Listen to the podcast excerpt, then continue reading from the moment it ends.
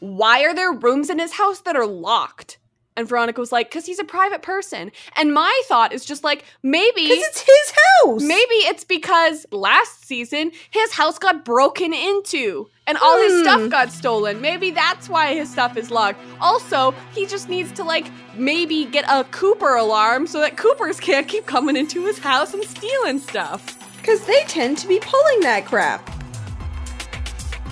Hello and welcome to our Riverdale podcast brought to you by the Afictionados Podcast Network. My name is Robyn Jeffrey. I'm a 22 year old actor and filmmaker from Alberta, Canada. I like brooding anti heroes and feminist agendas, and I have way too much knowledge regarding details that no one else remembers. I run at the 100 Script on Twitter, and you can follow me personally at Robyn E. Jeffrey pretty much everywhere. My favorite thriller movie is called Nerve. It's starring Emma Roberts and Dave Franco. Please watch it. It's great, better than the book. Literally. And Robyn made me watch that when I was at her house, and I genuinely enjoyed it. Yeah, it's a good movie. It came out last year. Please check it out. Thank you so Nope. much. But you know what reminds me of Nerve, just by the way? Yeah. Um, have you played that game HQ Trivia? I yes, I am currently. I the first time I ever played it, I got six right, and I was so excited. And I haven't gotten that many since. But doesn't that remind you of Nerve? Like a Yeah. whole community of anonymous people tuning in to win money at a game. Oh my gosh, I didn't even think about that. That's all I think about when I play that. And also, I got up to question nine once. Oh my gosh, you're too Yeah. fancy. Yeah. I was so annoyed today because Why? I got out of a question, and then the next question right after the one I got out was, um, what province in Canada is on is um Ottawa and Toronto in? I was like, are you freaking kidding me? You have got to be kidding me. I was really mad. Was that the 12 p.m. game? yeah, I mean it was 1 p.m. here, but yeah. Oh, that's right. Yeah, sorry. I'm Yeah. used to it being at noon. Okay, Mhm. I'm gonna do mine, but Yes. also that was, uh, now I'm glad I've enlightened you. And my name is Brittany Rae. I'm a 28 year old writer and TV critic from beautiful post-apocalyptic Vancouver, BC. I like badass milfs and marble countertops. I'm on Twitter at Britannia, where I can be found attempting journalism and talking about my cat. And my favorite thriller movie is Jurassic Park because duh, and also it counts because there's thrills and spills. I love how you've just uh, you've just accepted badass milfs and marble countertops into your life now. You don't even have to say that I wrote it because it's just the truth. Well, like you wrote that bio about me, but I feel like it so beautifully explains me as a person. Beautiful, incredible. Yeah. Yeah. Today we have words to say about episode 207 of Riverdale Tales from the Dark Side. This is interesting because I think if I remember correctly, this is the first time that the title has been the title. Oh, I have an alarm going off. I hate you. Uh, this is the first time that they've used a title from a television show, at least in season two, rather than a movie. And so they're kind of using it like that, you know, with the three separate stories, which I thought was really cool. I thought this whole episode was really cool. Yeah, I I loved it because I didn't have to split up the storylines. It just did it for me, and it really helped out with uh, writing notes. I was like, thank I you. just was like, I lo- I love like little anthologies like this. Like yeah. So you don't see TV do stuff like Tales this. from the Dark Side is an anthology horror TV series, which I believe I said last episode, but anthology means that every episode is a different story, just like Black Mirror, if people know that show on Netflix. and if you haven't watched Black Mirror, you don't have to watch the whole thing. First, start with San Junipero. Yep. Cry a lot. Mhm. Realize that heaven is a place on earth, Yeah. and it's called that episode. Mhm. And then go back and watch all of Black Mirror.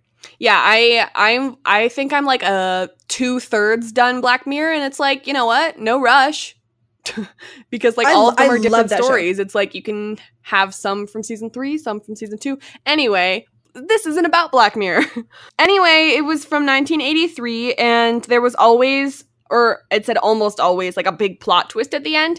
And if I think about each of these story lines, each of them do kind of have a plot twist at the end. Like Jughead and Archie has the fact that Penny had lied to him. Yeah. Josie's was that it was Cheryl, uh, which I have thoughts on. And uh, Betty and Veronica's was the affair, I think, if you can think of any other ones. I don't know if that's a plot twist, but that definitely is a shock twist. Mm-hmm. Oh, yeah, like you mean like the affair?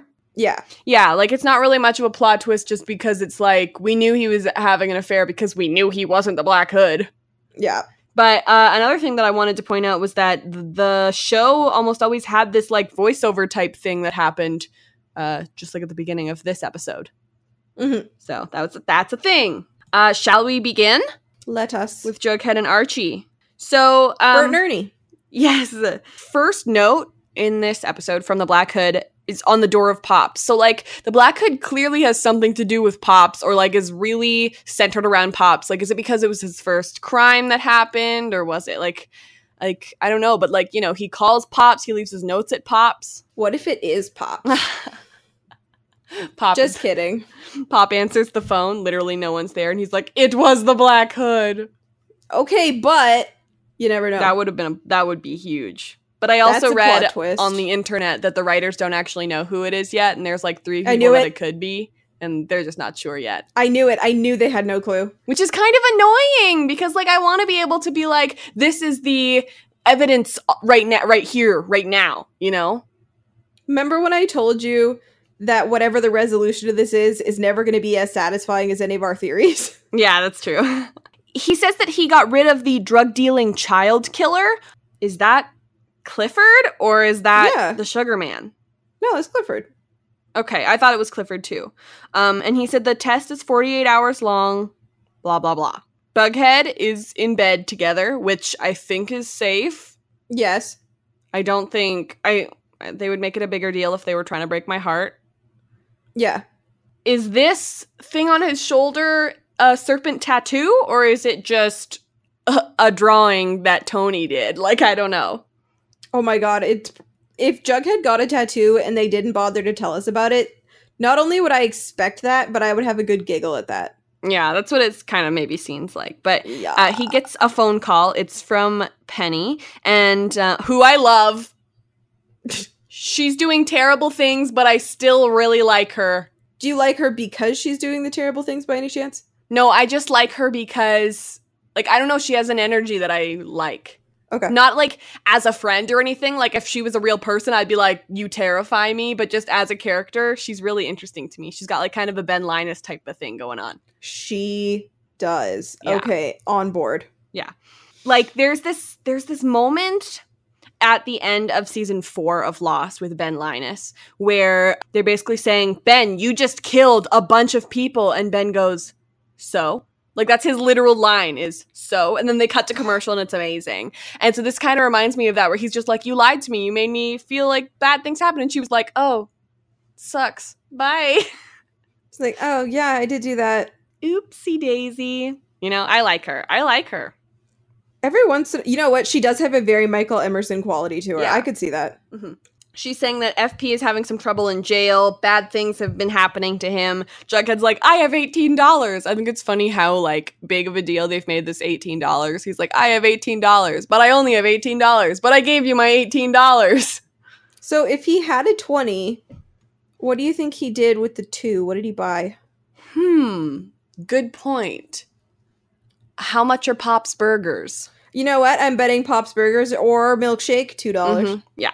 Yeah. Juggy, if you paid two dollars for that tattoo, you didn't pay enough. that was a bad decision. Prepare for it to get infected.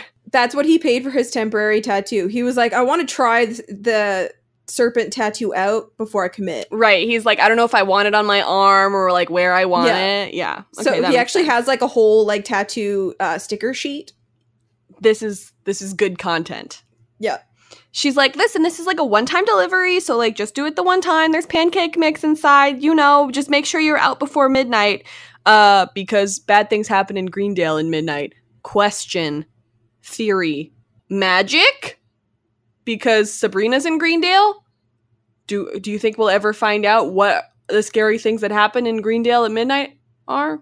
I just figured the scary things that happened in Greendale were that we would like cross over with the universe of community and uh, everyone would have to deal with Jeff Winger. Yeah. Yeah. I feel like also, oh my god, Abed. Okay, Abed would look at Jughead and be like, "No, no. but Abed would love Veronica. They have they have total shared pop culture stuff. thoughts. Um, Troy joins the football team. yes, Yes. Britta and Betty get along, but they also hate each other Yes. because they're both trying to out goody two shoes each other while also being like weird rebels that can't actually break rules. This is good. Yeah. And Jeff just hates everyone, and uh, Pierce isn't invited. And uh, oh my god, Kate, no, I need you to picture something for me. Is it Annie? No, it's Shirley and Mama Cooper. Yes, but also like these people are too old because this is that that's college and this is high school. Well, Like Jeff, why are you here, you creep? I don't know if you know this, but people who are in different years in their lives can interact with each other outside of a school setting. okay, well I was talking about the football team, so okay. Well, Troy can be there. Let's suspend disbelief in order to make our dreams come true. Troy is the new Chuck. there you go. Yes, okay, I'm happy now. Okay. Um, she's like, listen, you need a car. And he's like, okay. But the the weird thing about this is that it's just like, so you're gonna use Archie's car every time? Now? and also, wouldn't Betty have easier access to cars? Yes. Archie is like totally down for this. He's like, here's the crate. It has chains over it because it's like, you know, the most foreboding. Here is my main complaint with this episode Archie is not supposed to be able to drive. Archie is a virgin who can't drive. This is Way harsh, Ty. literally from the first episode of this season.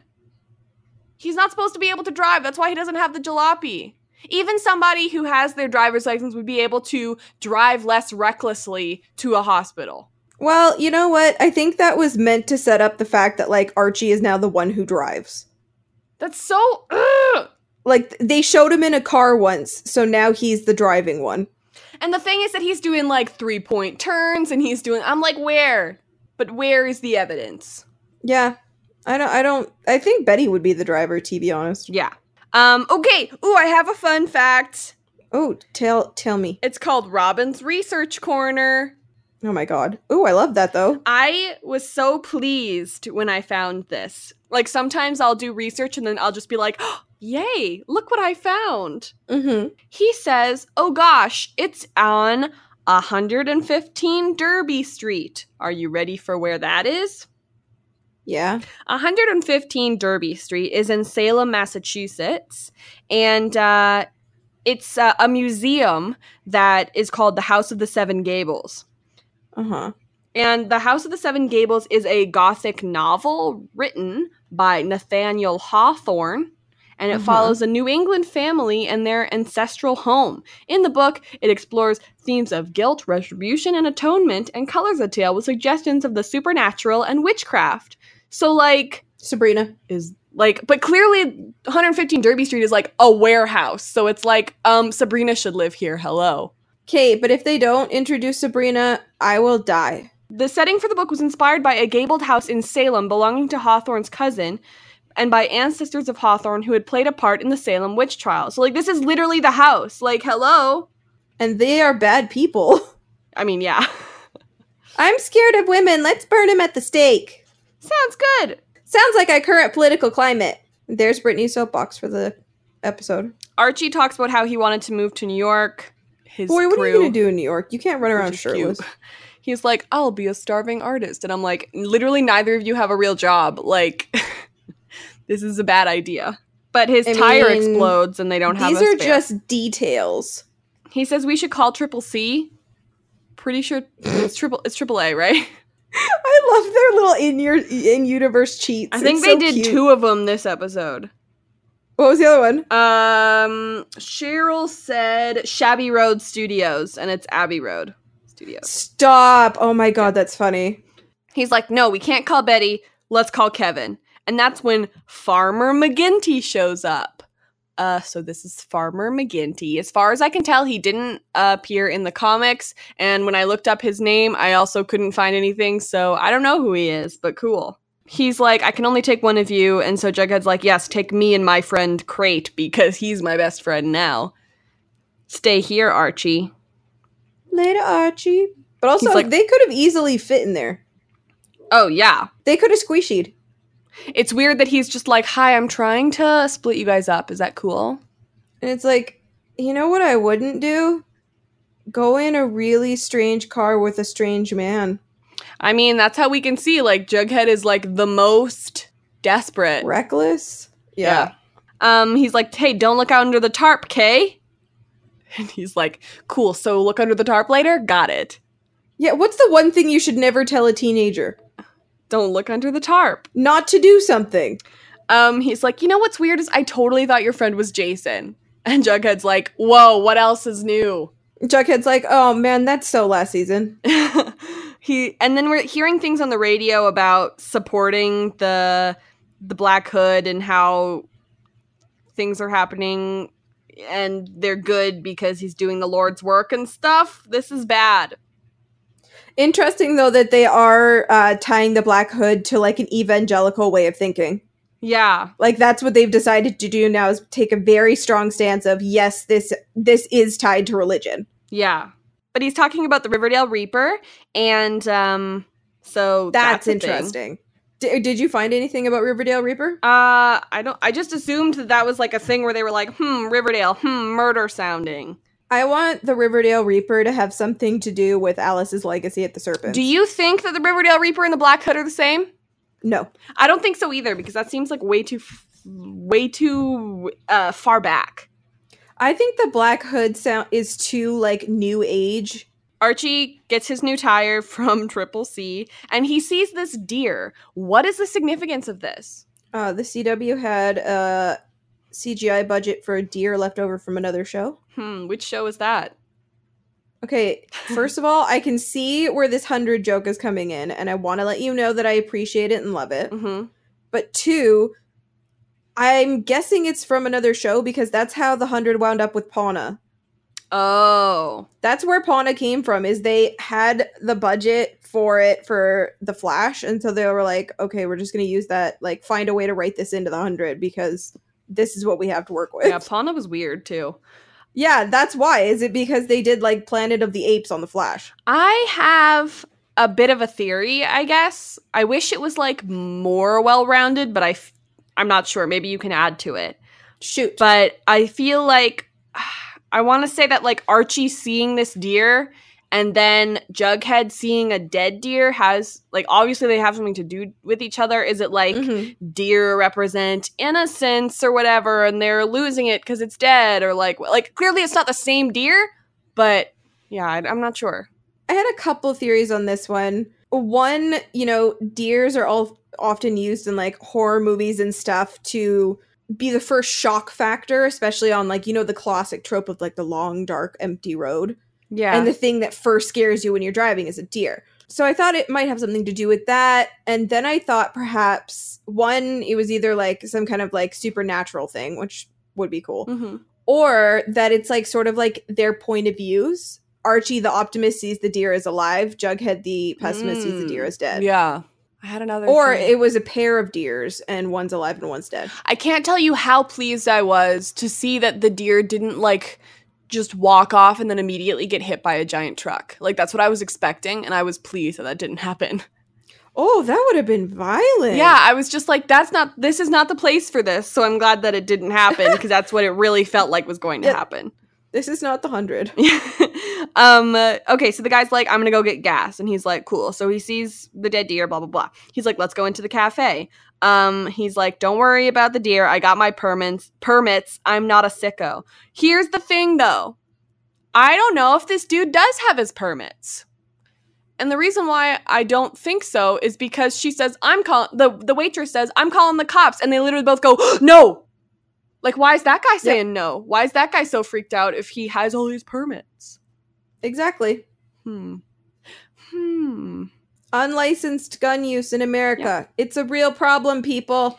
Um, he tells a story about the Riverdale Reaper. He says there was a family near Fox Forest and they were all shot in the middle of the night. The weird thing about that to me is that it's just like once one person is shot, unless they had a silencer, which he didn't talk about, like, wouldn't the rest of the family be like, oh, yikes, better run away? No, because think about every BuzzFeed Unsolved video you've ever Oh, watched you where right. an entire family's murdered. True, like that one uh, with the cabin. Yeah, or the um the fires. Yeah. Yeah. So he talks about the Riverdale Reaper and how some say that he's already dead, some people say he ran away, and some people say he's still around. So Jughead's like, "Oh, so Reaper equals Hood?" question mark. And he's like, "That's not what I'm saying. What I'm saying is it's a cycle. These things keep happening." And once he said that, it just reminded me of Chamber of Secrets. I was just like, the chamber keeps getting opened. Uh, I don't know.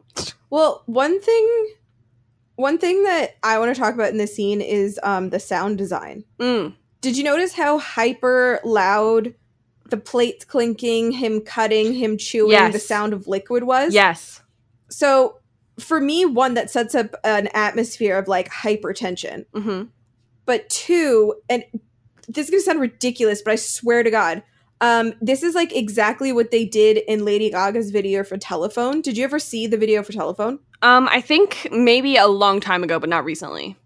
So Gaga and Beyonce are in a diner, and Beyonce and Gaga are conspiring to murder the man that Beyonce is with and everyone in the diner. So they have him very obnoxiously chewing food, like really setting up like the a brain sort of like subconscious irritation at all of the sounds that he's making.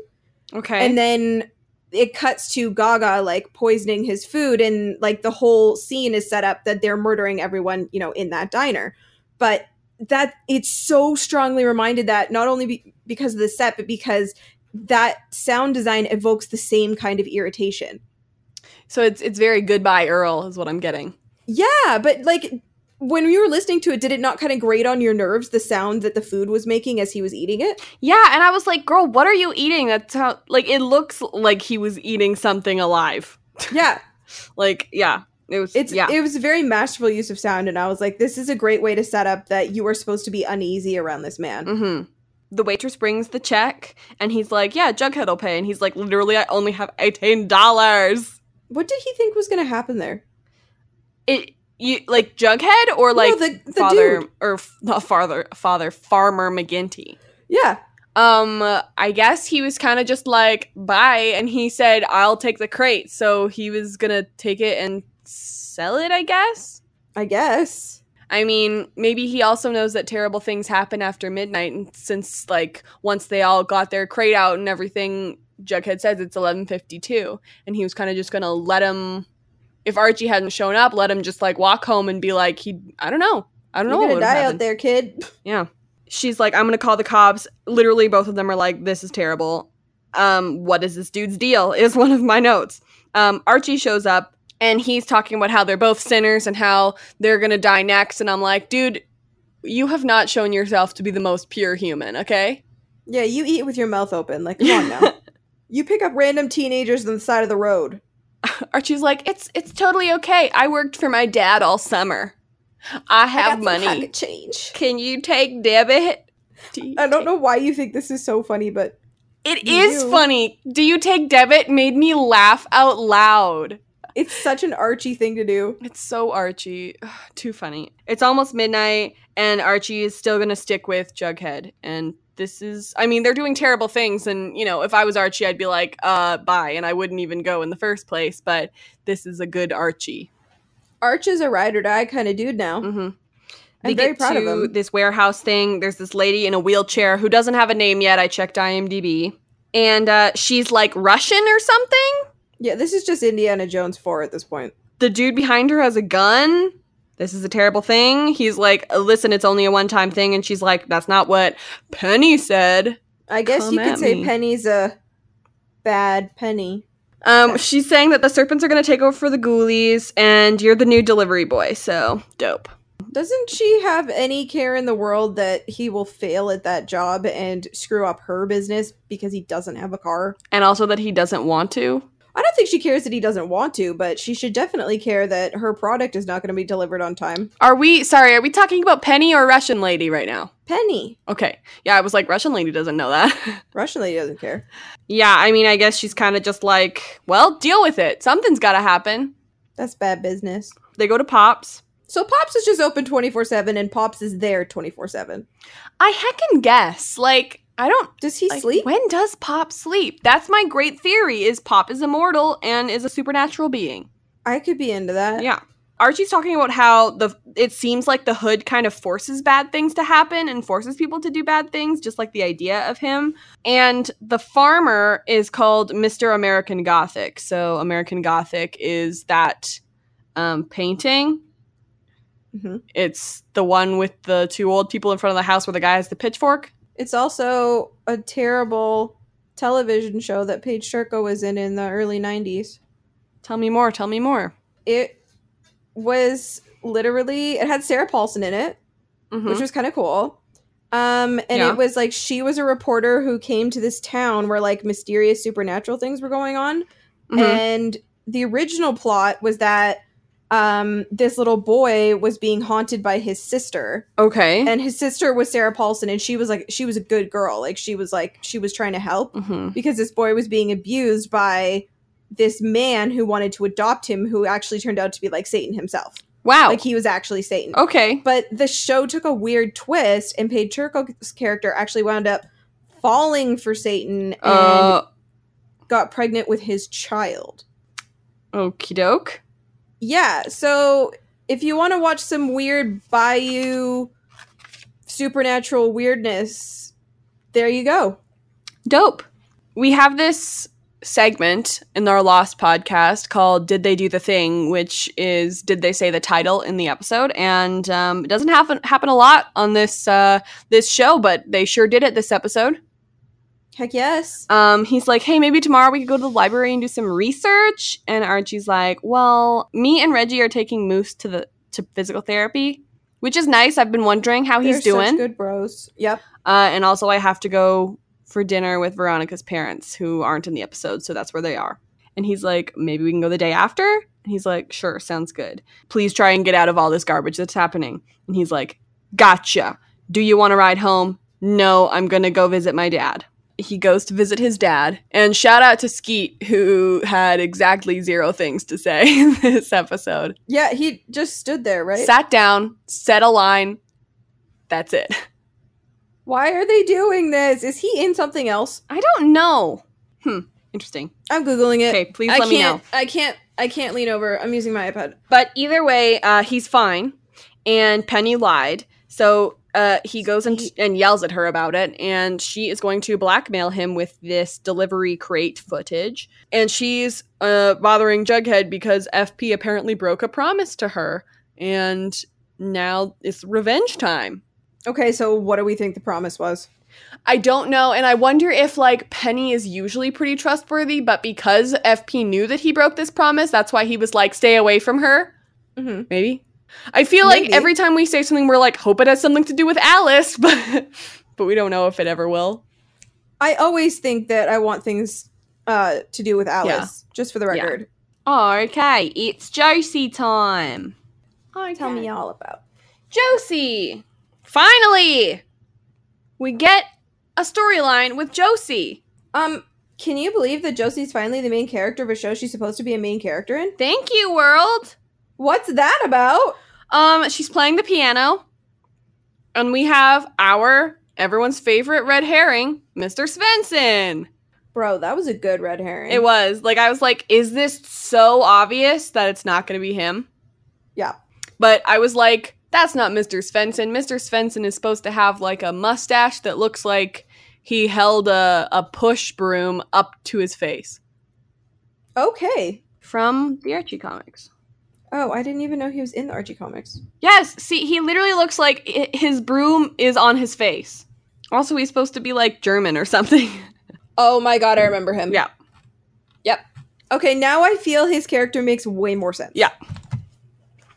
I was like, why is he weirdly protective and weirdly involved?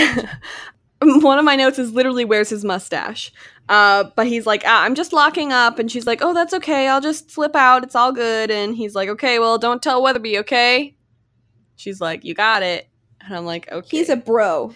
um she's about to leave. She's scared. Her mom's mad at her. They've moved into the hotel the five seasons.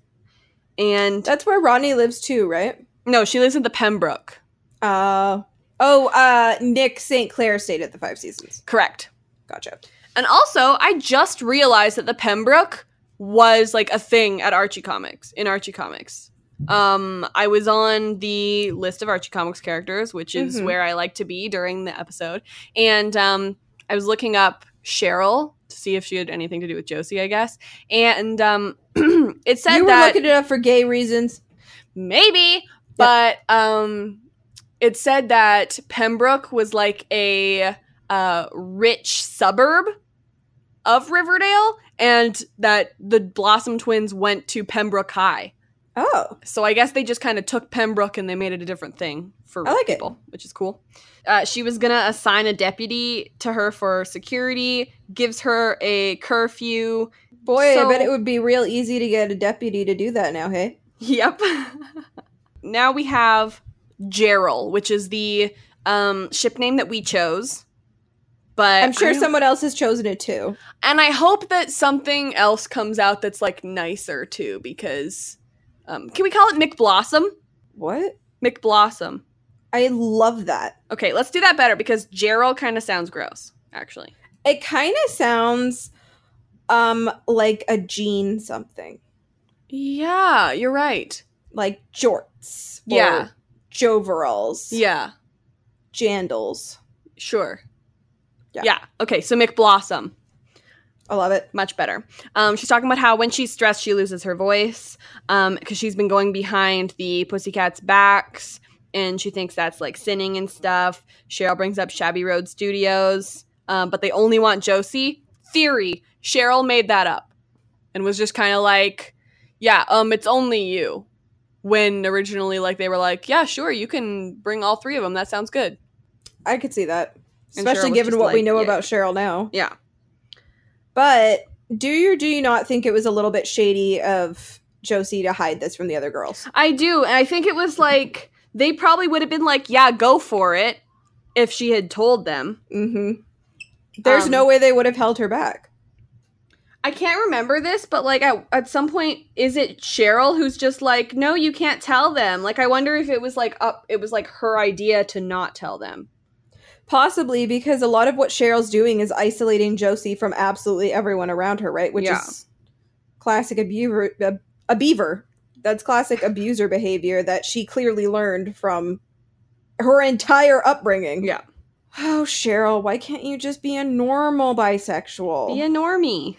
So there's this bear, and like the reason why I didn't think it was Cheryl is because it has like a purple ribbon. Like, is purple like maybe purple is Josie's favorite color or something? Like, same, but you know, you expect it to be red if it's from Cheryl. And I think that if it had they- been, then yeah, the we, viewer would have made the connection too soon. Yeah, um, Cheryl's right there. Yeah. It and the, the note says, I'll be watching you. And she says, Oh, I'm gonna need a new lock.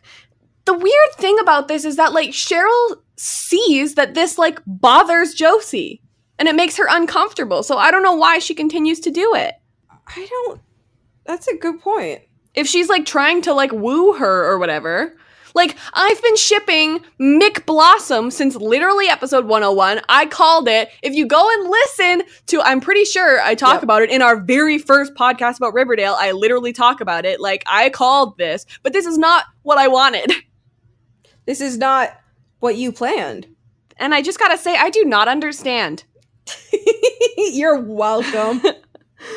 But like all through this storyline, before we got to like the end where we found out it was Cheryl, I was just like, oh my gosh, my ship is happening. You know, with like the back rub and like all this storyline of just those two. All was, that like, finally, stuff. I was like, is this gonna lead up to something that I actually really wanted? And then suddenly it was just like, oh, oops, This is not what I wanted. no. I think she. I, I'm just like thinking about like why Cheryl would do these Yeah. things. And I think it's maybe to keep either she doesn't understand, and this is possible that she actually doesn't understand how like human love works. Okay, okay, Because think about how like Cheryl goes hard or she goes home. But right. Cheryl's also super messed up right now, right? Yes. she just had the rape attempt she like josie is now her hero so it could be that she just wants josie all to herself so she's going to keep josie scared to make herself the only person that josie confides in Do you think that Cheryl liked Josie before, or was it just after she saved her? i don't know that one i think is up for debate I just think it's Um, weird if it was only after the rape attempt because it's like, why not focus on Veronica? Why not focus on Val? Why not focus on Mel? You know? Yeah why why pick Why just josie? so maybe it is like a crush that is now Yeah. just gone absolutely overboard Right. And it might have just been like a small thing that has now blown out of proportion. but i can't see them repairing this in any kind of healthy way No. which is upsetting because I think this would be an amazing ship. Mm-hmm. Cheryl says this is the third one this week. Like, who could it be? Like, what? i- what is your ulterior motive here? My goodness. I'm so confused. Like, like she says, what? Like, I think she says, who could this mystery bae be? So it's She's like, herself. is she hoping? Is she hoping that Josie says, "Is it you?" Or is she like, I don't know what she's looking for. But I think even. Cheryl also genuinely thinks these things are romantic. Mm. Like mystery bait. Like she seems less thinking that it's creepy and more like, oh my god, who is it? Like she seems to be like really into it. Is this the sort of thing that Cheryl's into, and that's why? Yeah, probably. And she doesn't understand that other people have different tastes. I guess. Cheryl has to be one of the psychologically most damaged and oddest characters that's ever existed, and that's why I love her. Sure. Yeah. Um. Sure, she's like, sure. maybe, maybe it's the hood. It's like you're scaring her, and you know you're scaring her now. I don't know. yeah, I'm but confused. that's but- how Cheryl flirts. Yeah, so then Chuck comes in and Chuck comes to ask her out. And at first you're just like, ew. And Josie's literally like, ew. But here's the thing is that we know he's not the locker guy. We know because she Yeah. says, Are you the one leaving stuff in my locker? And he says, I can be. Yeah. It's like, you know, it's not him. And also, I don't fully believe that Chuck would be able to like figure out her locker password. It's Like- got to be something, r- someone real close to her. Exactly. She says, Listen, I don't date and I especially don't date trash. Sorry. Okay, so I have a question for you then. Yes, okay. What do you think about Chuck's hashtag redemption arc? This okay, he's not quite there yet, but like this is the Chuck I wanted. Yeah. Like literally as soon he, as he said, "I'm taking art classes," I was like, "This is changing my life." Because Chuck in the comics was the art guy, and he was like, "I want to write comics." Like he's the one who always is just like, "Let me make the banners for like the Archies," and like, "Let me do whatever," because he was like the artist one. And so when he said, "I'm taking art classes," I was like, "Thank you." Like they're trying. Like, are they turning him around? I don't know. I hope so. Refresh my memory. What exactly did Chuck do? What do you mean? What he posted uh He made the book. He made the book of all of the conquests of the football team. but didn't he also hook up with Ronnie and then post it on social media? well, they didn't really hook up. I think they just kissed a bunch, and then he like was talking about how it was like called a sticky maple or something, but nothing Yeah. actually ever happened or whatever. Yeah, Okay. it was it was slut shaming. so this is like the environment that like right now like we're all raising teenage boys in, right? But I like that they're showing that you don't have to be this way, that you can Yeah. unlearn the toxic things that society drills into your brain. Yeah, and like I mean, obviously you don't have to go this far to like change people's kind of um viewpoints, but like I assume that like this this thing with, that happened with Betty and Veronica where Betty like nearly drowned him like was kind of a a snap out of it moment, I hope. I don't know, Yeah. but like even after that they like did the the thing with the party and everything, so I'm not sure. And I mean, like, I don't want to be standing here and saying, you know, there should be redemptions for abusers or harassers or things like that. Cause, like, obviously, right now, you know, here at the tail end of 2017, that's every news story, right? Yes. But what I'm saying is, if we as a society can create art that shows that you can unlearn ingrained societal ideas, then I think that's a good thing. Yeah. I think that's a positive, eh, good thing that we should especially show young men. hmm Josie goes to bio class and is telling Cheryl about it. Cheryl's like, ew. Um, she's like, Do you want to go like hang out and record tonight? She's like, No, I have to do a eucalyptus steam. And Cheryl's like, Okay, well, I mean, I just want to repay you for saving me and like make your career blossom. Like it's funny that she uses the word blossom. I love her. Um, and she says, But it's okay, like I'll take a step back if you want. And she goes, No, no, no, don't, don't, which is exactly what Cheryl wants to hear. hmm I love her until I don't, which is abusive Cheryl. Which Yeah. Is, once she's in the locker room, uh, the other pussycats come in and they're obviously upset. Uh, Mel says that she got a note in her locker and that's how she knew Cheryl. that, but why would Cheryl do that? Okay, ooh, theory. Well, maybe not a theory, but like i see the kind of parallels that I think they're making. So a couple Hmm. episodes ago, um, the Black Hood was like, Betty, I need you to get uh, cut off with all of the people that you care about. Yeah, classic abuser behavior. And yes. this is exactly what Cheryl is doing. Am I right? Like, yes. she's saying I'm cut like and she's not even being like I give you the option you're the one who has to cut them off she's saying I'll cut them off for you Yep. Hmm. This is uh, like textbook, dude. Yeah. She's like, "Why are you hiding from us?" And they end up ditching the band. Um, as she's leaving, Chuck shows up and she's like, "Will you give me a ride home?" He's like, "Sure." Uh, and then they end up stopping at Pops, which I don't like.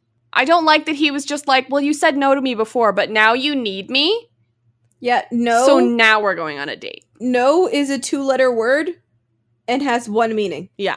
Like, And you know, it, it. ended up being like okay because they had a nice time and everything, but like ultimately, that wasn't okay. A no is a no. A pass is a pass. A pass is not a smash. exactly. He like, you know, ah. It's it's gr- kind of gross feeling that he was just like, okay, well now that you're too afraid to walk by yourself, now I now I'll force you to do the thing that I wanted you to do. Now I'm gonna shoot my shot. Yeah. No, no. Yeah. But I do like that we learned the things that he's doing, which is that it's not only religion but also art therapy and things Yes. like that, which are very important. He says he wants to write. He wants to do comics or kids books. Um, Pop comes over and is literally like, "Wow, Chuck, uh, you're such a good person now." Chuck passes him twenty dollars. Like yeah, I was just gonna be like, what did he have to bribe Pop to do that? she was just like, "Did you plan that?" And he's like, "No," and I'm like, "You did, but okay." Yeah. Yeah, yeah, yeah. Uh, then they dance, and Keller and Mayor McCoy show up. It's interesting to me that like every time that we see Mayor McCoy, basically in this episode, it's just like, "Oh, Sheriff Keller, nice that you're also here."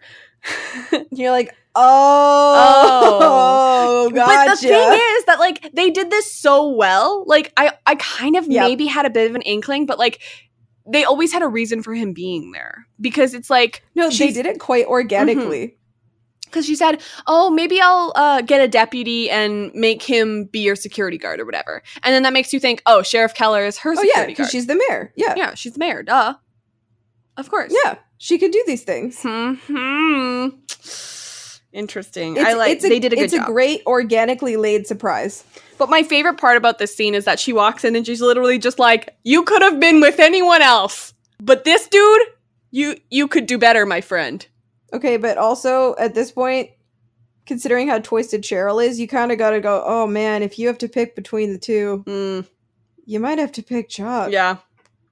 Um, Ugh. she's like, pick no one. "You're acting out." Blah blah blah. I've been getting death threats, and some of them have also been mentioning you. So Well, that's new. Cheryl says, like, this guy's probably the same guy that's been sending your mom the death threats and stuff. Here's my thing is that, like, every time that Cheryl has done something, she says, Oh, was it the Black Hood? She's just like putting that on somebody else. So, like, is Cheryl the one sending the death threats? Is Cheryl the Black Hood? Is Cheryl the Black Hood? If they do that at the end of the season, I will scream. There's like, okay, old white dude. Okay, okay, visualize Okay. this, all right? Ready? Yes. The old white dude shows up with his mask on and everything. It's the Black Hood. He's got his gun and he's got it pointed at Archie's head again. Okay? Uh-huh. Then Archie goes, Who are you?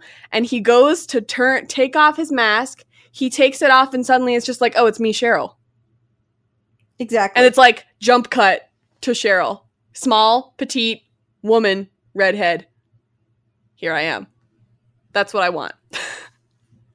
That's not what I want. I would be so upset, but and then Archie would be misremembering things. Yeah, Archie would be like, "Oh, yeah." Or like Cheryl hired a team of Black Hoods. Archie's like, "Listen, Sheriff Keller, I gave you the totally wrong description of this guy. My bad." But like, who else would be able to watch Betty and everyone that closely if she's already in the school with them? Hmm. Hmm. Interesting. Um, Working theory. Yes. so, um, she's saying she hasn't gotten any scary packages, which is uh, not true. I don't think. I mean, yeah. I guess, but like, I don't know. Bears that say I'm watching you. That seems scary to me. That's true, but Cheryl's got her convinced they're romantic. Yeah, I guess you're right. She ends up telling Cheryl because she tells Cheryl all her secrets because they're best friends right now since the Pussycats aren't talking to her. Yep. Um, she's doing like the back rub thing, and I'm just like, "This is my ship." Until like ten minutes later, and then I'm like, "No, thank you." but she's like, "Ew, Chuck, really gross." And she's like, "No, no, he's really trying to be a better person," which is like, it's nice that she's giving him a second chance, but like, does he deserve it? I don't know. yeah. He's got such a long way to go. Yeah. She's like, he's basically stalking you. And Mr. Svenson is just like, someone else is stalking you. it's not just me. She's like, wait a minute. That wasn't on the schedule. then we have this picture that she gets. It's like a drawn thing that says, if I can't have you, no one can. And of course, Chuck has just done art classes. But of course, like, I don't know. I don't know. Maybe So, Cheryl's in his art we class. think it's Chuck. Um, and then she gets a pig heart. Where'd Cheryl get a pig heart? Um, I I could not tell you. Okay.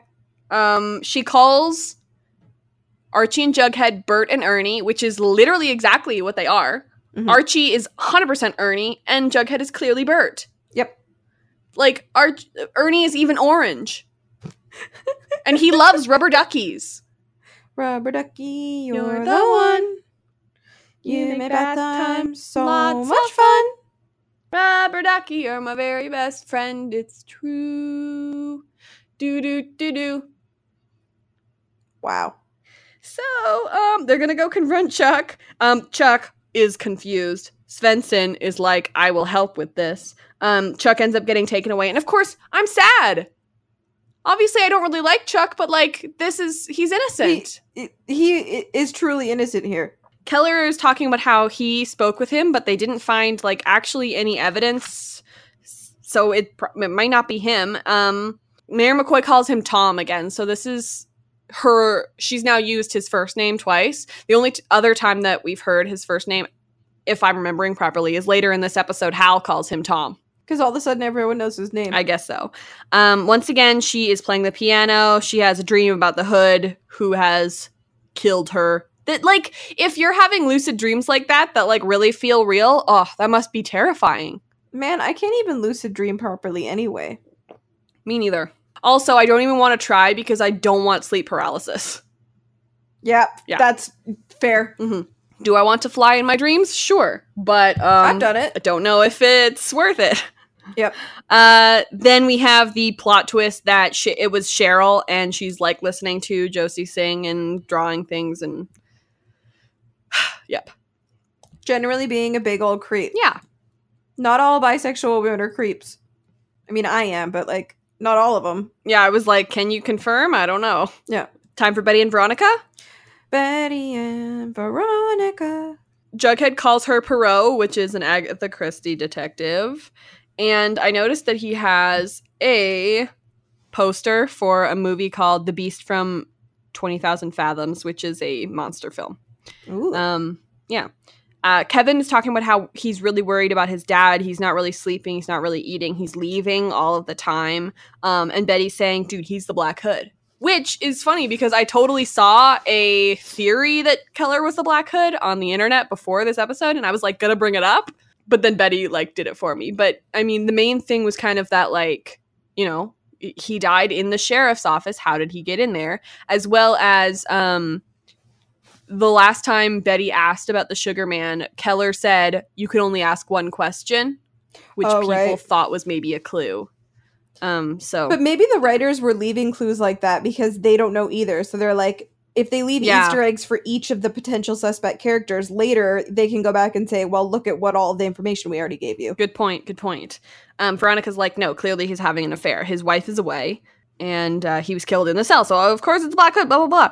Let's try and prove it. And Veronica's like, we're gonna have a sleepover. And Kevin's like, ooh, I'd love to sleep over at your fancy house. And she's like, not my house, your house. Your house, you silly bean. silly guy. hey, but like, more Kevin is always good Kevin. Yes, absolutely. I love Kevin. And he's had far more screen time this season than he did last season already. Yes. We have Betty and talking to Keller, and he's talking about how he- there was a forced entry and the uh, overnight deputy was asleep. So, like, frick you, overnight deputy. Come on, you had one job. You're a trope. Um, but also, tag yourself, I'm the overnight deputy who fell asleep. He, I love Keller. First of all, I just love both of the Kellers Mhm. a lot. Um, but he's like, yeah, let me show you. And so he shows her and everything. And he's like, what really bothers me that is that it happened under my watch. Like I wasn't even asleep. I was around. Like he, it just bothers him a lot. Yeah. Keller is such a good. Okay. Um, and then now Kevin is just like, if you roll a six, you get to take over the Theodore kingdom. And I'm like, Oh. oh, take yourself. I am Kevin. Stop. Uh, but Veronica clearly does not care about any of this. I love how she's just like, um, I'm gonna go and get like a drink. What do you want? And he's like, I want a glass of milk. It's like, Kevin, how did you go from cruising in the woods to this guy? He contains so many multitudes. I laughed out loud when he found Veronica in the basement and just like had his ch- his glass of milk. I was Yeah. just like, "Good job, bud." Like he came downstairs to find to look for Veronica and was just like, "Wow, she didn't even get me my milk yet." My priority is milk first. Yeah. yeah. I want my beverage and then I want to solve Yeah. a mystery and I want it in that order. um, Betty calls and they're doing this split screen thing. And I've never seen Tales of the Darkside, the TV show. So I don't know if that's like a theme from the show or something, Mhm. but they don't really do that very often as far as I remember. not no, not Yeah. on Riverdale. Veronica's just like, I'm helping Kevin. He, she's like, well, find evidence too. Go into his home office. She's like, well, it's locked. And she's like, go check the basement. the funny moment uh, in this part as well is when she's like, just go down to the basement, see if anything jumps out at you. And I'm like, that's the exact reason to not go in the basement. That's a nightmare scenario that I actively try to avoid. Specifically, do not want something to jump out at me. Or go into any creepy basements. Yeah. Um, Kevin Yeah. is just, or Kevin Keller, Tom Keller is just working you can out, do this. just hanging out.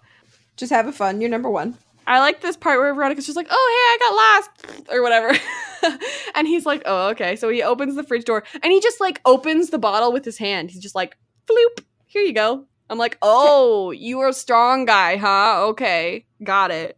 He is a strong guy. Are you kidding me? He's like, "I don't do it for vanity or anything. I just do it for discipline." I'm like, "Okay, bud. You're like, oh, all right. All right, I support you so much." I see you and I support this and I'm about this. Yeah. His wife uh, exists, first of all. She's military and she's sta- sh- stationed in Bahrain, which is in.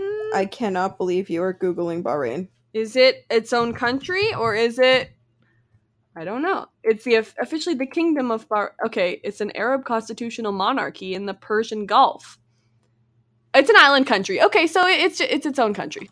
Dope. Yeah. Yeah. Cool. Kevin has his milk. It's nice that Kevin is letting Veronica sleep in his bed. It's really cute. And he's sleeping He's a gentleman. floor. He took the floor. This reminds me of Will and Mike in Stranger Things too. Oh, that's a good point. But it's just like it's interesting too. It's just like he's being such a gentleman because it's like she's the one who offered to have a sleepover. Yep. Like, and he she- was like, "No, you take it." And he was still just like even though it was your idea, like ah, it's nice. I like He's Kevin a lot. Keller leaves in the middle of the night and he came back at 4 a.m. Betty's just like, a jingle jangle addict died on the train tracks. He was pushed by Sheriff Keller. Oh my god. Literally, Betty's entire look is not complete without a tin hat. Exactly. She's just She has gone now. off the deep end. She is worse than Fox Mulder ever was. Mhm. She she has no sense of like boundaries or like, you know, reining in your own accusations. She's nuts. I was so an- annoyed with Betty this episode because she's just like, why are there rooms in his house that are locked? And Veronica was like, because he's a private person. And my thought is just like, maybe because it's his house. Maybe it's because last year or like last season, his house got broken into and all his stuff Hmm. got stolen. Maybe that's why his stuff is locked. Also, he just needs to like maybe get a Cooper alarm so that Coopers can't keep coming into his house and stealing stuff. because they tend to be pulling that crap. Frick. And it's like, huh, I wonder. And so she once again breaks in. It's they have a nice house. Like it's a really beautiful house. Oh yeah. she finds the key under the pot, which is like an obvious place to put it. Like you guys need to be more careful. And um what was weird to me is that instead of using a bobby pin, she was using a wig pin and like where do you even put wig pins in your hair if if they're not if you're not wearing a wig? Don't worry about it. Okay. um oh, look what I found. Oh my gosh. If you pause when Betty is first coming into the office, Sheriff Mhm. Keller has one of those singing fish on his wall. No. Yes, Oh my god, that's out of control. because of course he does. Yep.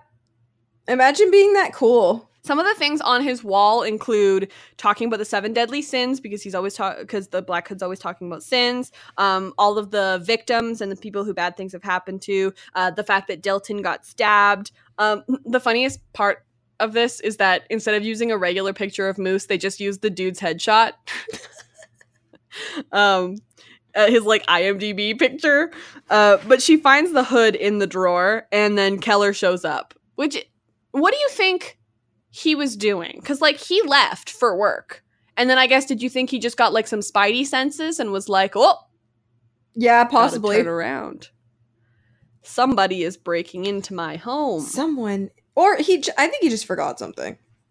Mm, yeah, that's a good point. That's probably what happened. Mm-hmm. I think it's funny that he's like, "Oh, let me call your parents," and it's just like, "Here I am sitting in front of the two people who have broken into my house." Hal's like, "I'm so sorry for her behavior. I'm sorry that this runs in our family. this is a serious issue, and we will deal with it." Doubt it. he's like, yes, this was the hood that I found in Archie's locker. Good point. Um, talking about her overactive imagination. He's like, I get it. It's okay. He's not mad. What a great guy. He's like, here's my logbook. I had alibis for all the places, so don't be thinking I'm a bad guy anymore. I won't tell Kevin because I know it would make him upset to know that you were a butthead. I mean, yeah. Yeah. Veronica's like, okay, Betty, I will help, like, for Kevin's sake and so that you stop being strange. Um, so they end up following him in the middle of the night and they go to the Shady Palm Motel. And I had a fun fact for this. Shady, Betty needs more get a get, get a grip friends. Shady Palms by Alan Dusk. There, it doesn't even have a Wikipedia page.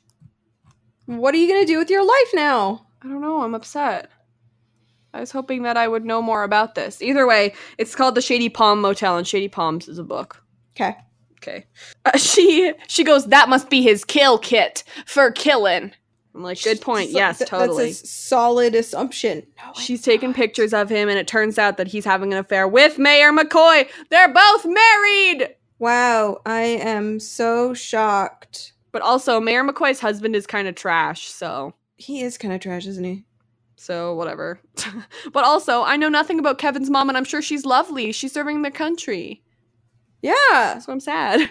and yet he is cheating on her. Yeah. Cute. And so Betty's like, "Wow, look at all the sinners." And I'm like, "What are you doing right now? You just broke into a house."